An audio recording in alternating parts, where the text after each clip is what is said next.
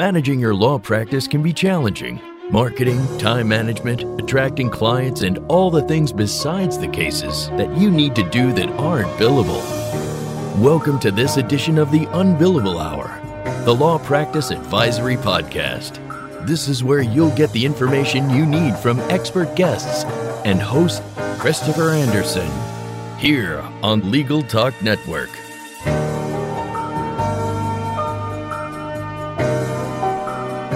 Welcome to the Unbillable Hour, the law practice advisory podcast helping attorneys achieve more success. We're glad you can listen today on the Legal Talk Network. Today's episode is about, well, it's about everything. Because once in a while, I, I want to take a step back. You know, on the Unbillable Hour, we focus deeply on really impactful things that you can do to get your law firm to run more like a business, to serve you. Much of what we talk about will make your business and your life better. And it's all in these details and the deep learning that we do together.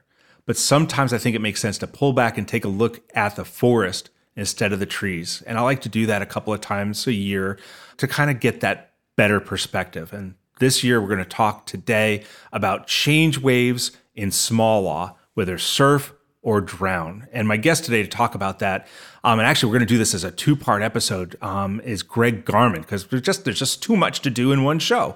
So we're going to talk to Greg Garman today. He's the CEO of Law Clerk, um, and he's been studying the evolution of the legal marketplace as a lawyer and as a business owner for many years. And he's going to be sharing some of his d- deep insight into what's been happening and what is likely to happen and how fast.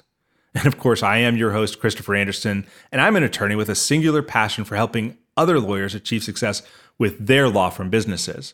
In the Unbillable Hour each month, we explore an area important to help you be a more profitable lawyer through growing your revenues, getting back more of your time, and or getting more professional satisfaction from your business.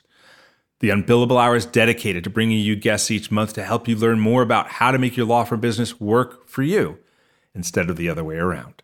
Before we get started, I do want to say a thank you to our sponsors, Nexa, Solo Practice University, Scorpion, and Law Clerk. Nexa, formerly known as Answer One, is a leading virtual receptionist and answering service provider for law firms. Learn more by giving them a call at 800 267 9371 or online at www.nexa.com. Solo Practice University is a great resource for solos no matter how long you've been practicing. Make sure you check out solopracticeuniversity.com and learn how to run your practice better. Scorpion crushes the standard for law firm online marketing with proven campaign strategies to get attorneys better cases from the internet.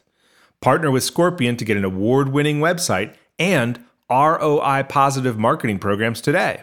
Visit scorpionlegal.com forward slash podcast. Law Clerk, where attorneys go to hire freelance lawyers. Visit lawclerk.legal to learn how to increase your productivity and your profits by working with talented freelance lawyers. And as I said before, today's episode of the Unbillable Hour is Change Waves in Small Law Surf or Drown. And, and I phrase the title that way because it really is a choice, but it's one that we're all going to be facing and are already facing. My guest today to talk about this with me um, is Greg Garman. He's the co-founder, the founder and CEO of Law Clerk. Greg, welcome to the Unbillable Hour. Chris, thanks so much for having me. Not at all. It's my pleasure and my privilege. Um, I really appreciate you being on. So, as I always do, and become quite notorious for, my my my introductions are uh, awful. Um, so, uh, just tell. I mean, uh, obviously, Law Clerk is a sponsor. Um, that's not why you're here. It's you're here because you and I have had a couple of really fascinating conversations that I wanted to share with uh, with our listeners. But uh, just tell us a little bit about Law Clerk, the background that led you to bring Law Clerk to the marketplace. Yeah, thanks, Chris. So, um, Law Clerk is a proud sponsor of your show, but but but I'm here today uh, to kind of talk about my 25 years of of history, not only as a practicing lawyer, but I've spent most of it um, in the business of law. I started uh, as a lawyer in the 90s, um, worked my way from being a, uh, a summer associate to the managing partner of a pretty good sized regional firm, um, and ultimately um, left to form uh, a boutique uh, law firm of, of much smaller headcount, primarily because I saw the world was changing. And Law Clerk was a project that kind of came out of our passion for what we did as lawyers. But you know, really small law, solos and small law, they needed more tools to do what it is that we as lawyers do best. And so Law Clerk um, was built because I and my co-founders, who are all lawyers, we all came from the same background um, we realized that you know some of those new tools that were needed included um, the use of freelancers. And so you know law clerk is a marketplace. Um, it's a place to build a virtual law firm um, hire virtual associates either to work with once or to work with on a regular basis to to get more work done faster for our clients um, in a way that increases profits lowers overhead um, allows for and, and gives specialized services, um, subject matter expertise. It, it really is a way we built it so that small and solo shops and even in house counsel can get all the tools of specialization in this world um, without having to increase their cost structure or their overhead. Yeah, and I think that's really great. I'll remind our listeners we actually have an entire episode about outsourcing um, and and using uh, outsourced or, or, or gig or however you want to call it, but legal professionals to help expand temporarily our capacity to, to like you said, serve our clients better. Um, today, though, we're going to really like we're going to pull back and pull back and pull back to 10, 20, maybe even 30,000 feet um, because there are some really big changes coming. I mean, not not for nothing. Even law clerk, um, this is a business that probably couldn't have existed 20, 30 years ago because of the demand, because of the perception, because of the way that people saw how a law firm operated. And the fact that you're able to start that business and that it's doing well, I think, is one of the one of the things that are indicating the big changes that are coming. But let's talk about it from the top down. What are you seeing as the big challenges that the legal industry is facing right now, on like total macro level? So, you know, legal is the largest piece of the US economy that hasn't been disrupted by technology we uh, account for nearly 2% of the US GDP. Um, that makes us a three, nearly $350 billion industry. And to put that in perspective, that's the same size as the as, as the entire economy of Israel. Right. It, it's larger than the economy of Ireland. It's larger than the economy of Singapore. And there is no piece of the economy that operates exactly the same way that it did 80 years ago and, so you know first and foremost we are um, you know in a world in which simple evolution is catching up to our profession. But on top of that the economics of law are are just fundamentally changing um, and they're changing in a way that's that's going to make it i don't want to say more difficult but we're going to have to evolve. So so in, in 2000 and I'm sorry, in 1975, legal services were about one half of 1% of GDP and it peaked out in 2006 and the peak was just shy of 2% of GDP. But so that's a, as a percentage of GDP, that's a 400% increase of share of, of yeah. everything that's produced. Four times as much 30 years later was going into legal. And, and that's and that's what made this such in, in some ways an easy profession for generations of lawyers. Yeah. We focused exclusively on revenue um, we measured ourselves kind of the same way that dot coms did in the late 90s. We talked about revenue per lawyer, we talked about revenue per employee. Uh, mature companies talk about them, them themselves in, in a cost structure and a profit component. Those weren't even the metrics of things that we talked about. So 2006 rolls around. We peak out as a percentage of GDP. Um, this is pre Great Recession and and clients started to reevaluate the way that they were spending their money with lawyers. Bigger companies started to say things like i'm not going to train your young lawyers. Um, the acceptance of just an 8 10 whatever percentage increase of an hourly rate those stopped in you know a decade ago. And and people have i think inappropriately wanted to blame the Great Recession for the changes in legal when this was a trend that started before that. And so the growth machine came to an end more than a decade ago. And really what that's left us is it's it's left us with an infrastructure that has a, a supply demand tidal wave that I, I, I kind of talk about on a regular basis that's hitting this industry. Uh, and we're not very well prepared for it. Um, we're still producing 30, 35,000 new lawyers a year in an area of the economy that candidly is no longer growing. And that's having, um, for good or bad, uh, a monumental impact on the way that we'll operate. And, you know, we'll probably dig into that some. Underemployment is something that um, I think we see on almost an, an epidemic basis in, in legal. This is a really hard industry in that you know it's it's regularly expected that you're going to work not just a 40 hour week but a 50 60 70 hour week uh, and, and, that leads people to make life decisions in which they decide raising children is incompatible with being a 70 hour work week lawyer. It means that uh, if a spouse has to move um, it's tough to take a bar uh, and every time you know get you get relocated for your business. So there there's dramatic underemployment in this industry. So by under like just I just want to be clear by underemployment. Like, what do you like? You mentioned it's expected that we work seventy hours. What do you mean by underemployment? Well, what I mean is that from two factors is you know we sort of experience there, there are people who are incredibly well trained but had to make a decision that they couldn't work a 70 hour work week. And that sort of leaves them in some ways outside of the workforce. Right. Um, in that if you don't work full time as a lawyer and you're always working to, to, to, build your book of business and always working to market and always working to do those things, um, whether you're in a small firm or big law, um, it's not a, an area of law that's lent itself to to part-time employees on a on a particularly great level. Uh, and then the supply demand curve. We're just simply producing too many lawyers and those people are finding themselves dramatically um, underemployed in that when you when you look at the numbers as to um, you know employment um, which you know the, the, the most reliable source of employment data is if you get a job that's full time, long term, that requires a JD for you right, to, right. to do your do your job. You know those numbers are are not particularly great.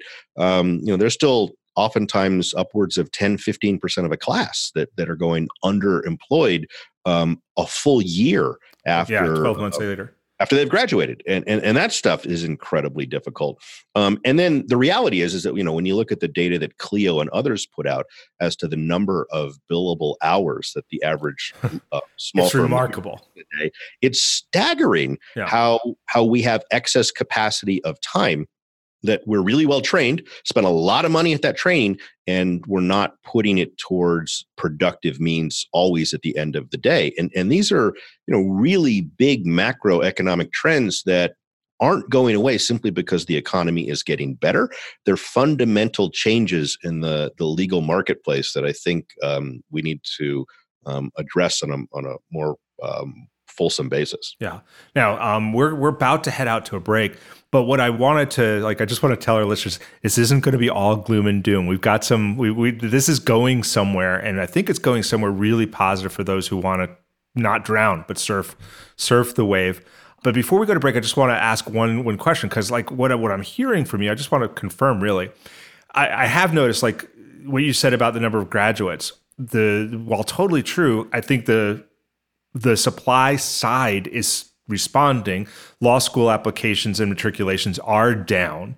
And uh, and so that that side of it is starting to respond to the uh, to what you're talking about this sort of uh, too many people going into a not growing market.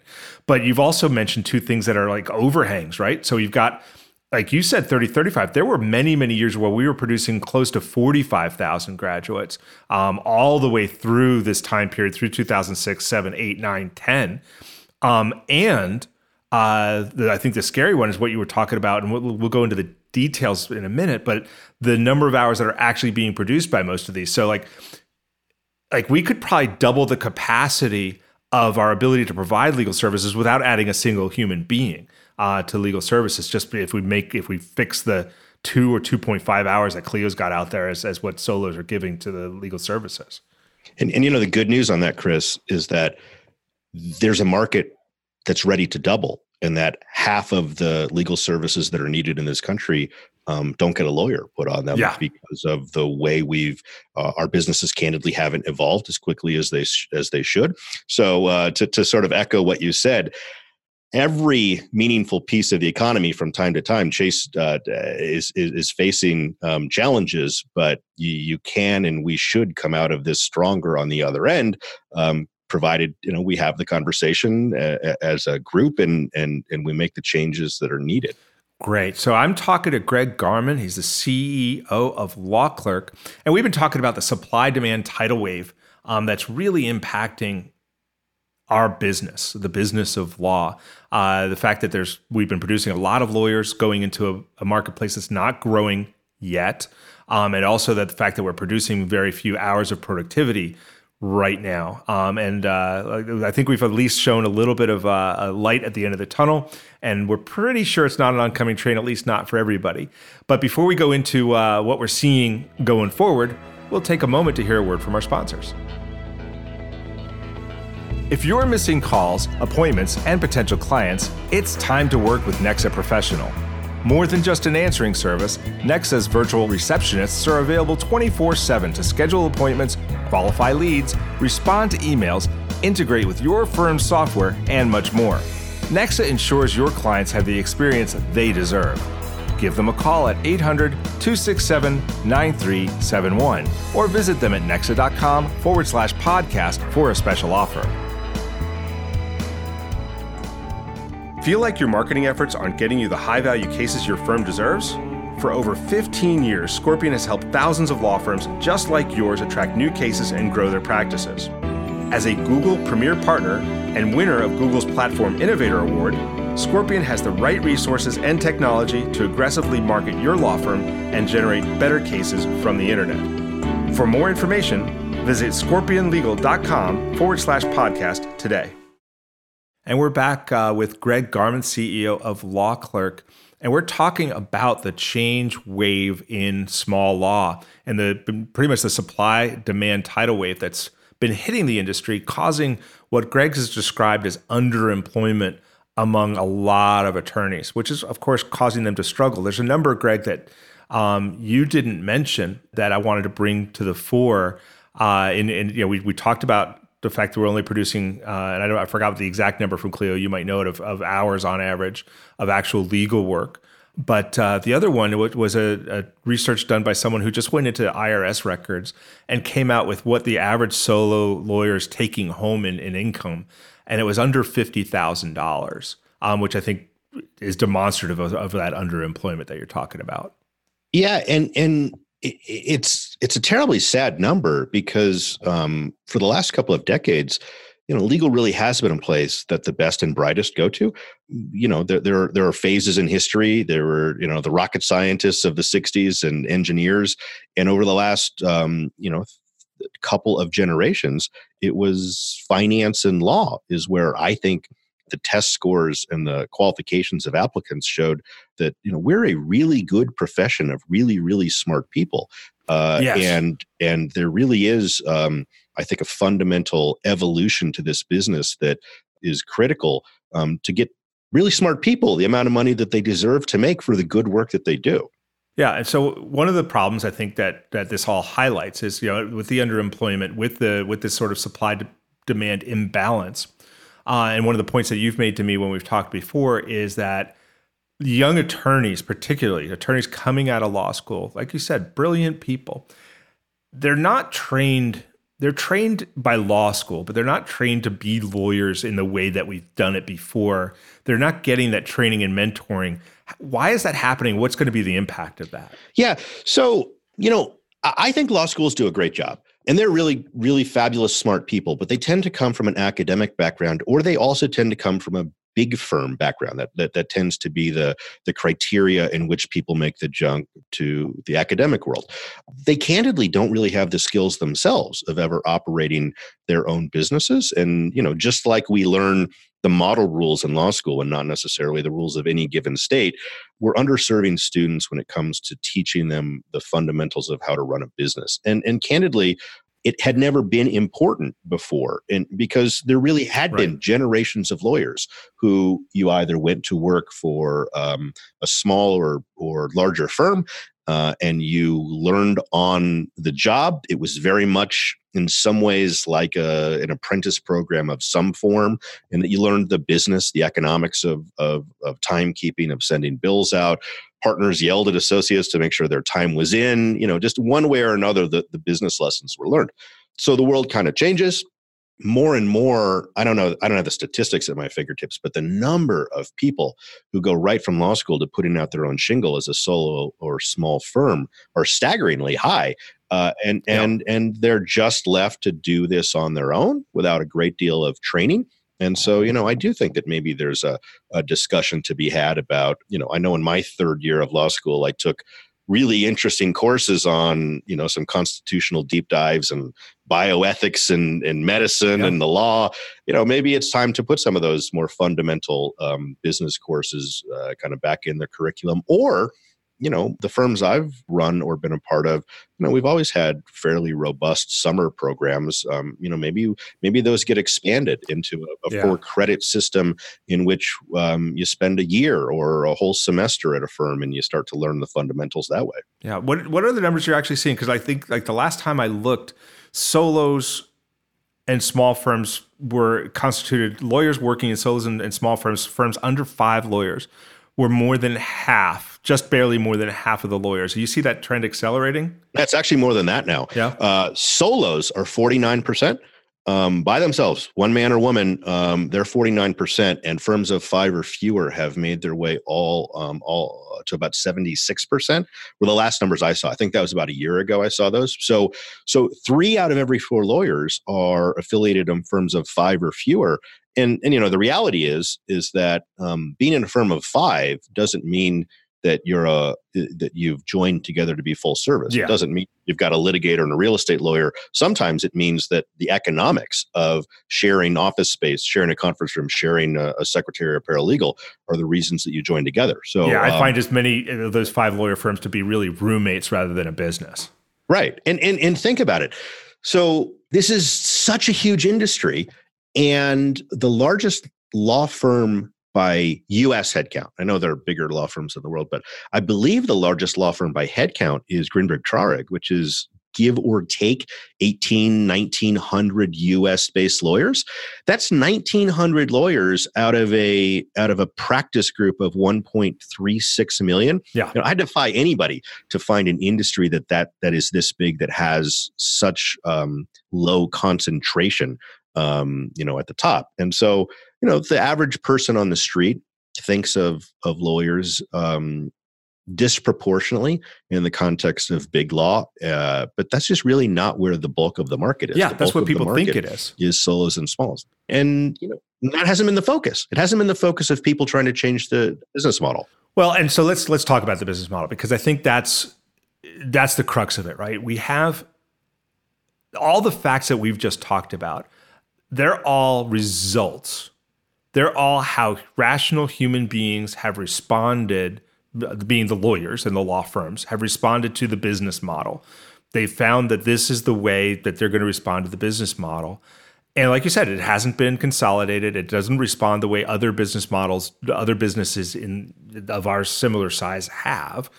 So what's wrong with the business model? What what what hasn't happened that has happened with other markets. Yeah, so we really are going to get to the place where we talk about how to make it better, but but yeah. but but the business model is something that so so I have this plaque on my desk that I think literally hundreds of thousands of lawyers across the country do, which is the plaque of Lincoln that says, you know, a, a lawyer's time is, is, is stock and trade. Yeah, stock and trade.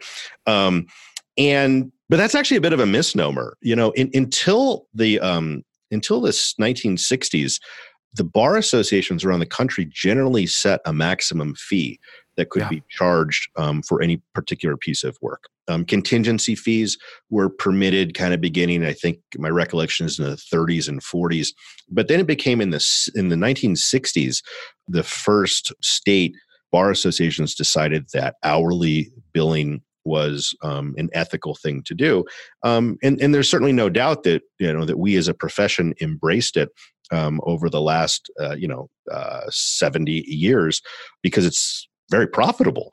Since I've been a lawyer for nearly 25 years now, I have been hearing on a on a weekly basis that the billable hour is dead. Yet it goes anywhere. And and the reason why is very simple.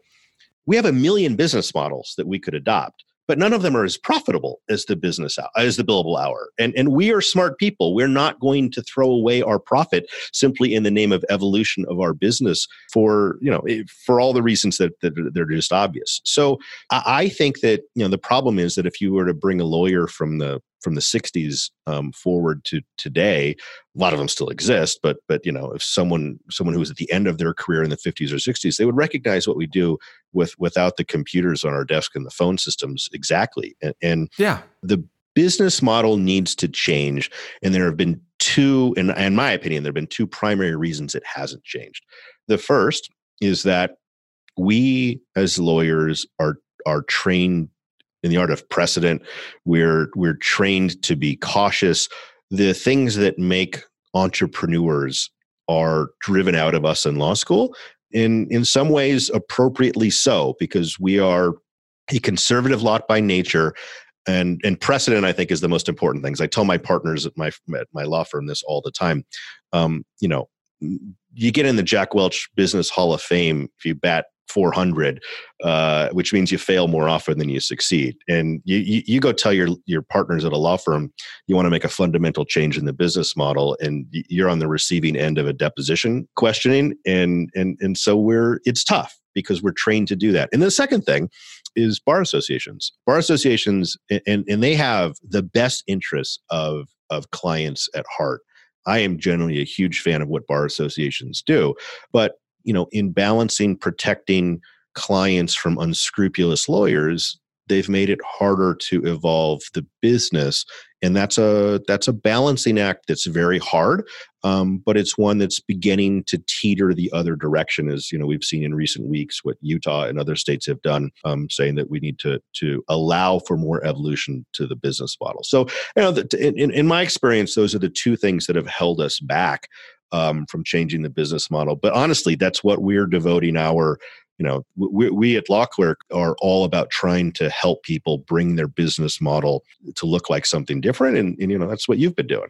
Yeah yeah. And it's it's you know it's interesting what you said about it being most profitable in that that's been true. There are there are other businesses that have in the past had an hourly billing rate. You know my car mechanic had an hourly billing rate um, and others have. Uh, and, and and I'll tell you in a minute about a joke that goes over really well in unexpected places and really badly in unexpected places about billable hours.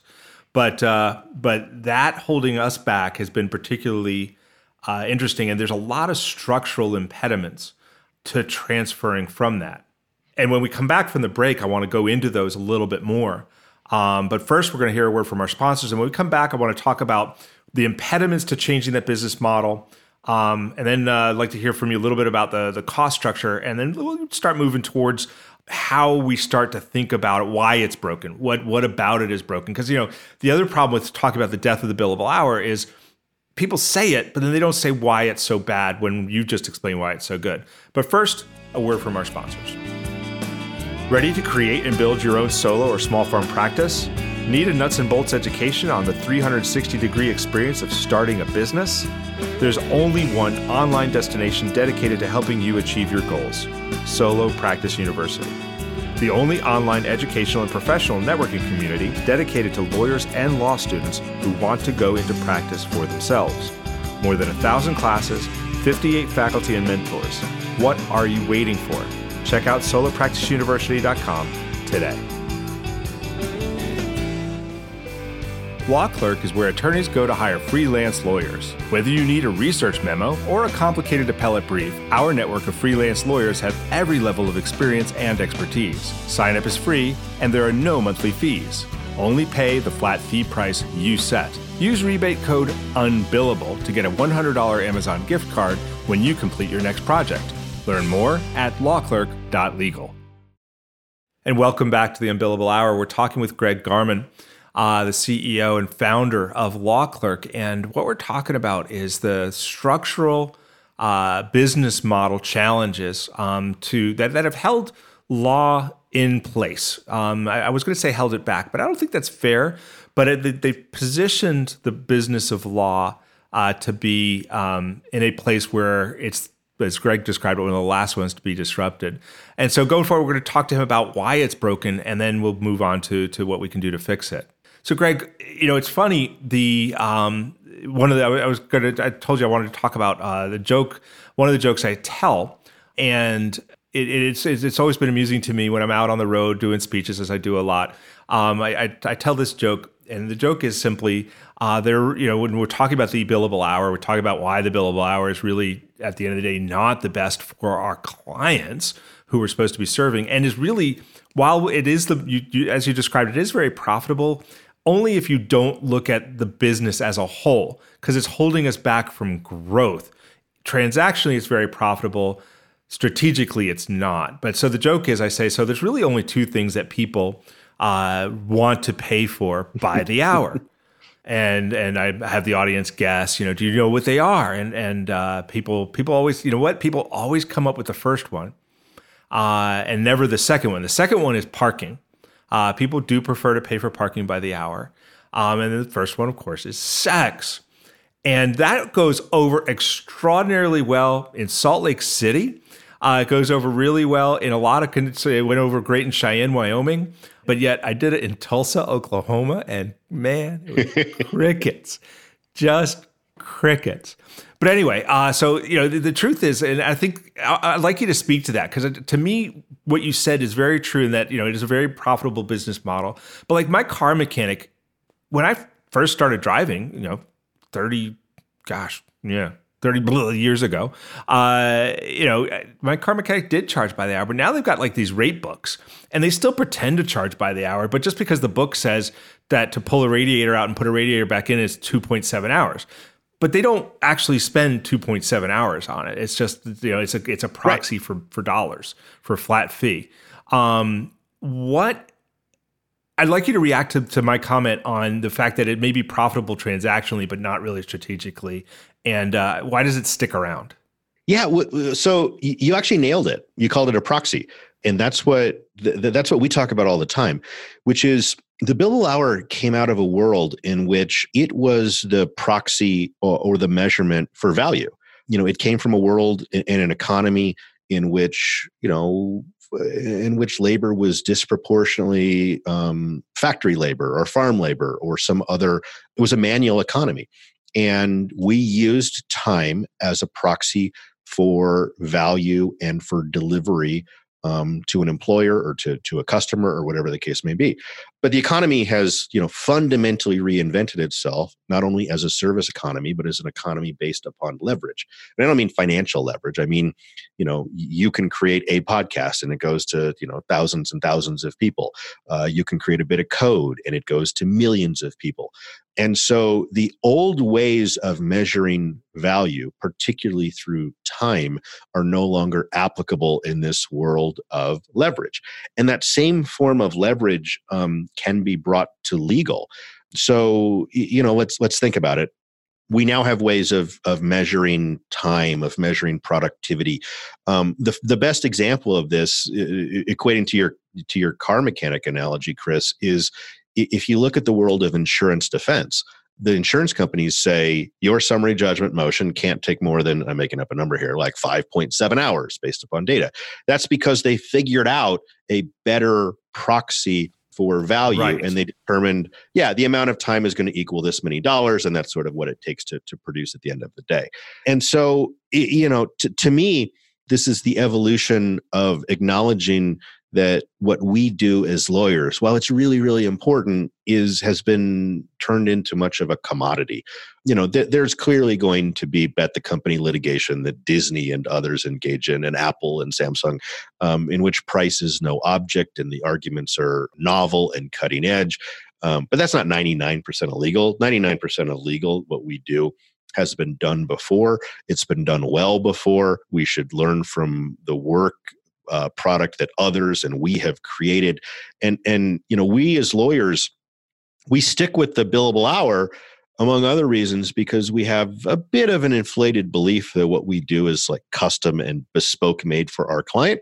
and we forget that the largest fortunes in history uh, modern history have all been commodities. Um, if you think about it, you know we've we've we've got um, vast fortunes that were created in um, in oil. We've got vast fortunes that were created in you know commodities of all form. If you think about it today, you know smartphones have small differentiations between them, but they're they're a commodity product. Some are a little more luxury based than others, but it's all the same product, and they're built at scale. And we in legal have the ability to do that, but it's going to require us to think about how we deliver our services, find ever more efficient ways to deliver our services. But at the end of the day, selling a commodity over and over again into a bigger market is actually much more profitable than it is to sell a custom bespoke document one time. Um, but the, and, and, that's and this is sort of I think the beginning of the how do we make the world better? we, we can expand our markets you know lower the cost of the goods that we deliver by employing tools and strategies and technologies that allow us to leverage the knowledge that we have leverage the work that we've done um, and be able to distribute it in a way that you know is is is more than just one on one but in a way in which you know modern media and, and even to a certain extent modern medicine are able to leverage um, their knowledge base and their and their products to become a bigger piece of the economy in a way that fits with the evolution from a, a labor based economy to a knowledge based economy. And that does wrap up this edition of the Unbillable Hour, uh, the Law Business Advisory Podcast. Um, we're obviously going to be continuing this conversation with Greg uh, next episode. And uh, to the extent that this one might be a little depressing, a little bit dark, um, let me assure you that uh, we're going somewhere with this. And the end result is a really, really exciting message um, for lawyers, for law firm practitioners, for solo and small firm business owners, um, for what the opportunities are in the future um, that are being set up by the challenges that we've been talking about today. Um, so, our guest today has, of course, been Greg Garman. Uh, he's the CEO of Law Clerk. Um, and uh, you can find out more about him uh, at his website and Twitter uh, that uh, Greg will be reading to you here in a second. And uh, you know, if you have any questions, feel free to reach out to him, or of course uh, to me at the show. Uh, Greg, where can uh, where can folks reach out to you? Yeah, you know, I love talking to people about this stuff. So um, it's easy to to reach us as a as a company at lawclerk.legal, but I love to hear from people. My my email address is ggarman uh, at lawclerk.legal, and then you can reach me on Twitter at Greg underscore Garman and it, it makes my day when I when I hear from and uh, find people who are as passionate about this as we are. Fantastic. Thank you, Greg. Chris, thanks so much for having me on. And of course, this is Christopher Anderson, and I look forward to seeing you next month uh, as we listen to Greg Garman and me talk to you a little bit more about all the opportunity that comes from the challenges and the disruption um, that's being set up as we speak. Um, and uh, really look forward uh, to continuing that conversation so that you can continue to build a law firm business that works for you. And remember, you can subscribe to all the editions of this podcast at LegalTalkNetwork.com or on iTunes. Thanks for joining us, and we'll see you again soon. The views expressed by the participants of this program are their own and do not represent the views of, nor are they endorsed by Legal Talk Network, its officers, directors, employees, agents, representatives, shareholders, and subsidiaries. None of the content should be considered legal advice. As always, consult a lawyer Thanks for listening to the Unbillable Hour, the Law Practice Advisory Podcast. Join us again for the next edition, right here with Legal Talk Network.